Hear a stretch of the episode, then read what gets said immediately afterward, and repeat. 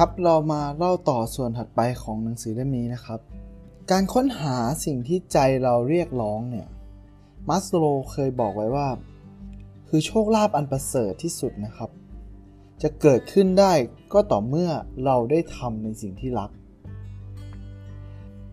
เราจะให้ความสำคัญทางการเงินมากกว่าทางใจ เพราะเราเนี่ยมีความรู้สึกที่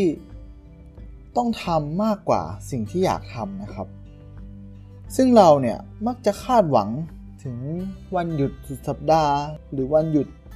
เสาร์อาทิตย์อะไรอย่างนี้ คนที่พบกับงานที่ถูกใจนั้นเนี่ยงานจะเป็นจุดมุ่งหมายในตัวมันเองครับ เขาจะมีแรงผลักดันจากภายใน แรงปรารถนาที่ที่เขาได้ทำในสิ่งนั้นๆ เขาอยากให้เรามองดูตัวเองว่า งานที่เราทำอยู่นี้เนี่ยเป็นภาระ หรือเป็นอาชีพ หรือเป็นสิ่งที่ใจเราเรียกร้องจริง ๆ ลองตั้งคำถามนี้กับงานอื่นๆที่ผ่านมาสิว่ามีลักษณะงานไหนที่เป็นลักษณะ เป็นภาระหรือเป็นอาชีพของเรา หรือเป็นสิ่งที่ใจเราอะเรียกร้องจริงๆนะครับ การที่เราจะค้นหาสิ่งที่ใจเราเรียกร้องเนี่ยสิ่งสำคัญเลยเราต้องอาศัยสติแล้วก็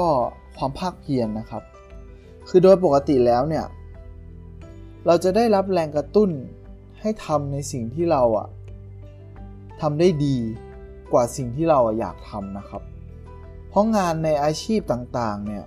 มักจะให้ความสำคัญกับจุดแข็งมากกว่าความหลงไหลนะครับ เช่น ฉันทำอะไรได้ดี มันเป็นความสำคัญสำหรับการเลือกอาชีพนะครับ แต่ถ้าเป็นฉันทำฉันสามารถทำอะไรได้เนี่ย มันจะเป็นคำถามที่จะให้ความหมาย มอบความหมายให้กับเรา มอบความพอใจให้กับเรา หรืออย่างสุดท้ายก็คือ ฉันอยากทำอะไรคำถามเนี้ยมันจะเป็นการตัดสินใจเลือกได้ จากสิ่งที่เราเนี่ยทำแล้วมันมีความสุข ถัดมานะครับในกระบวนการที่เราจะค้นหาความหมาย ความพอใจหรือจุดแข็งของเราเนี่ย เราต้องค้นหางานที่ใช่ โดยเริ่มจากการตั้งคำถามที่ว่า อะไรล่ะ คือความหมาย อะไรล่ะ คือความพอใจ อะไรล่ะ คือจุดแข็งของเรานะครับ โดยเราต้องใช้เวลาในการไต่ตองสิ่งเหล่านี้ครับ และทบทวนมันอย่างลึกซึ้ง ใช้เวลานานกว่าจะค้นพบความหมายเหล่านี้ หรือความพอใจเหล่านี้ หรือจุดแข็งเหล่านี้ เมื่อเราค้นพบแล้วเนี่ยเราก็จะใช้กระบวนการเหล่านี้กระบวนการทั้ง3เนี่ยเพื่อที่จะระบุการกระทำหรือสิ่งที่เราอะต้องทำให้มันมีความหมาย ให้มันมีความพอใจ ให้มันมีจุดแข็งของเราเป็น เป็นตัวที่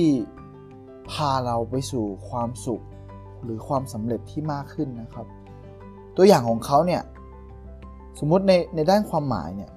เขามองว่าเขาเนี่ยแก้ไขปัญหาเก่ง เขียนหนังสือ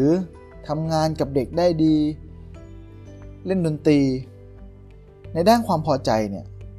เขามีความพอใจที่จะเล่นเรือใบ หรือการ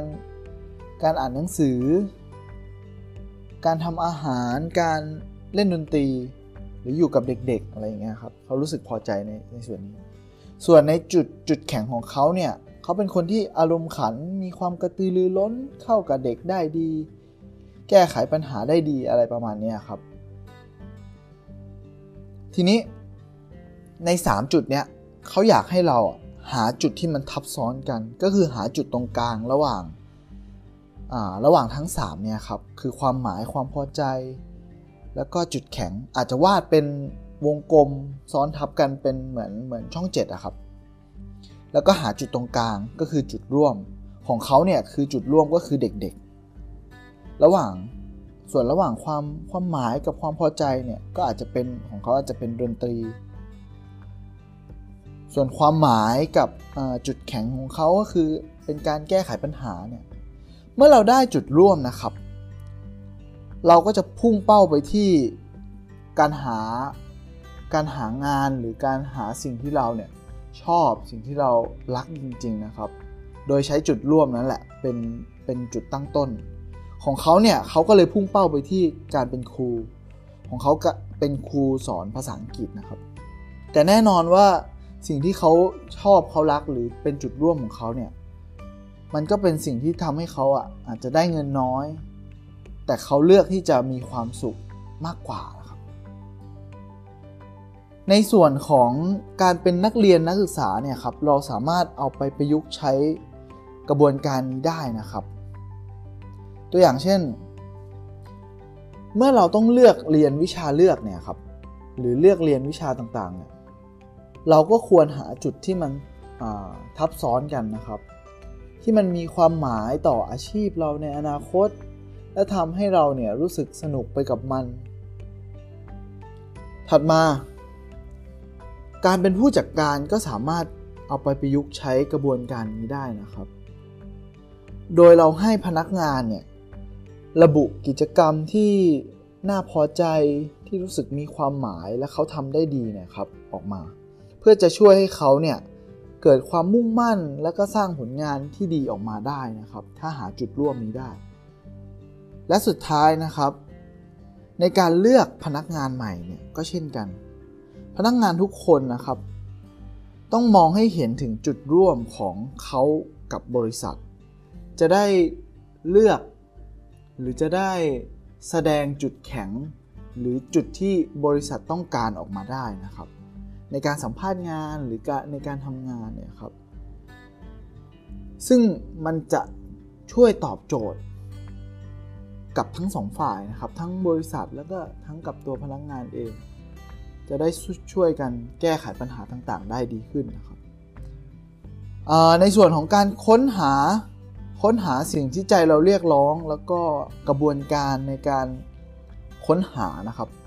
ก็เขาก็ฝากไว้เพียงเพียงเท่านี้นะครับ ก็ลองเอาไปปรับใช้ดูนะครับ อาจจะเป็นประโยชน์ต่อใครหลาย ๆ คนได้นะครับ